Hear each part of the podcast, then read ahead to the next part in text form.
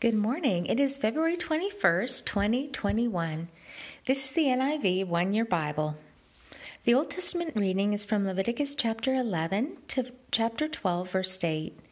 The Lord said to Moses and Aaron, Say to the Israelites, Of all the animals that live on land, these are the ones you may eat. You may eat any animal that has a split hoof completely divided and that chews the cud.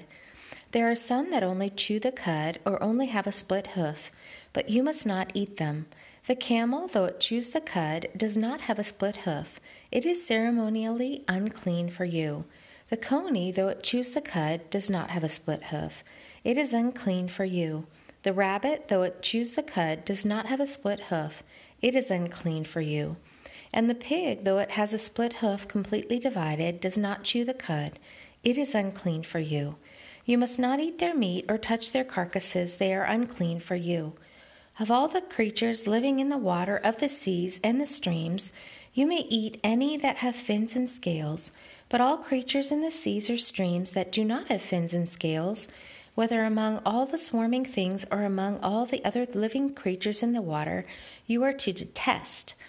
And since you are to detest them, you must not eat their meat, and you must detest their carcasses. Anything living in the water that does not have fins and scales is to be detestable to you.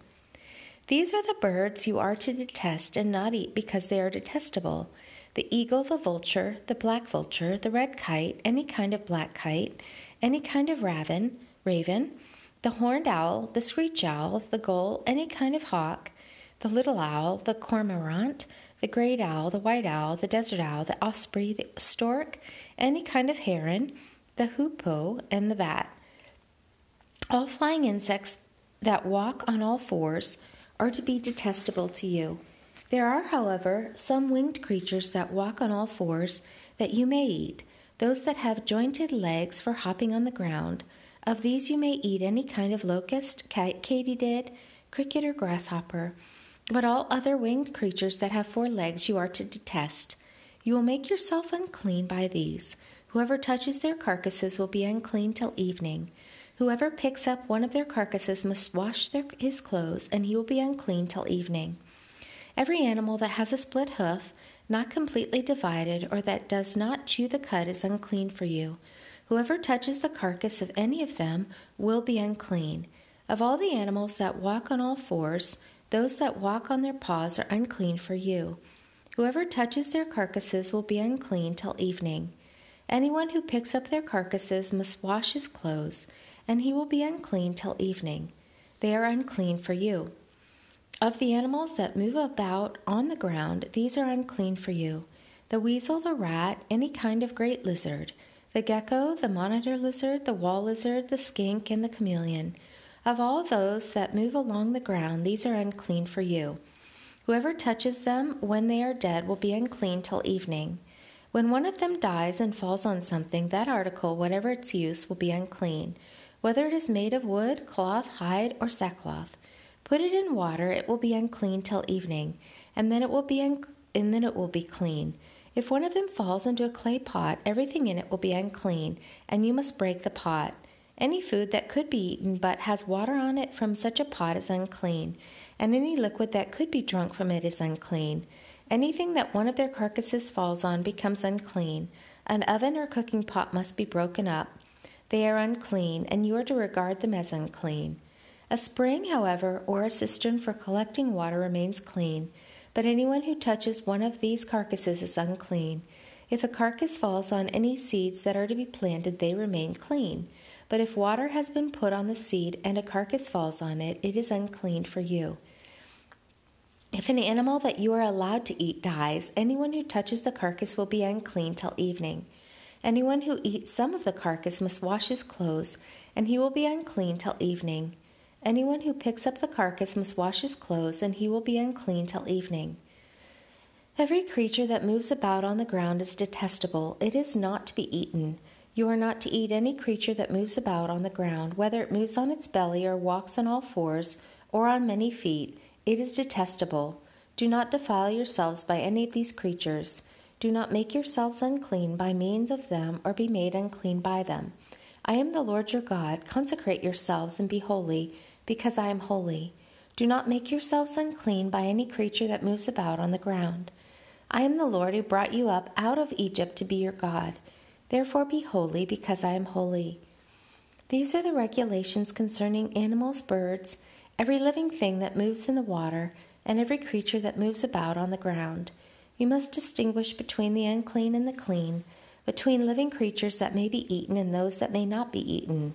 The Lord said to Moses, Say to the Israelites, A woman who becomes pregnant and gives birth to a son will be ceremonially unclean for seven days, just as she is unclean during her monthly period. On the eighth day, the boy is to be circumcised. Then the woman must wait thirty three days to be purified from her bleeding. She must not touch anything sacred or go to the sanctuary until the days of her purification are over. If she gives birth to a daughter for two weeks, the woman will be unclean as during her period. Then she must wait sixty six days to be purified from her bleeding. When the days of her purification for a son or daughter are over, she is to bring to the priest at the entrance to the tent of meeting a year old lamb for a burnt offering and a young pigeon or a dove for a sin offering. She shall offer them before the Lord to make atonement for her, and then she will be ceremonially clean from her flow of blood. These are the regulations for the woman who gives birth to a boy or a girl. If she cannot afford a lamb, she is to bring two doves or two young pigeons one for a burnt offering and the other for a sin offering. In this way, the priest will make atonement for her, and she will be clean.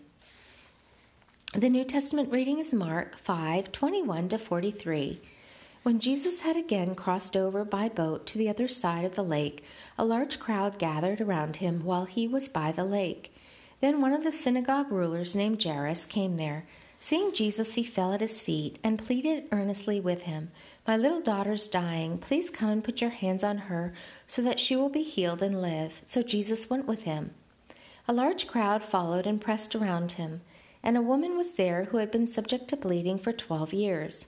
She had suffered a great deal under the care of many doctors and had spent all she had, yet instead of getting better, she grew worse.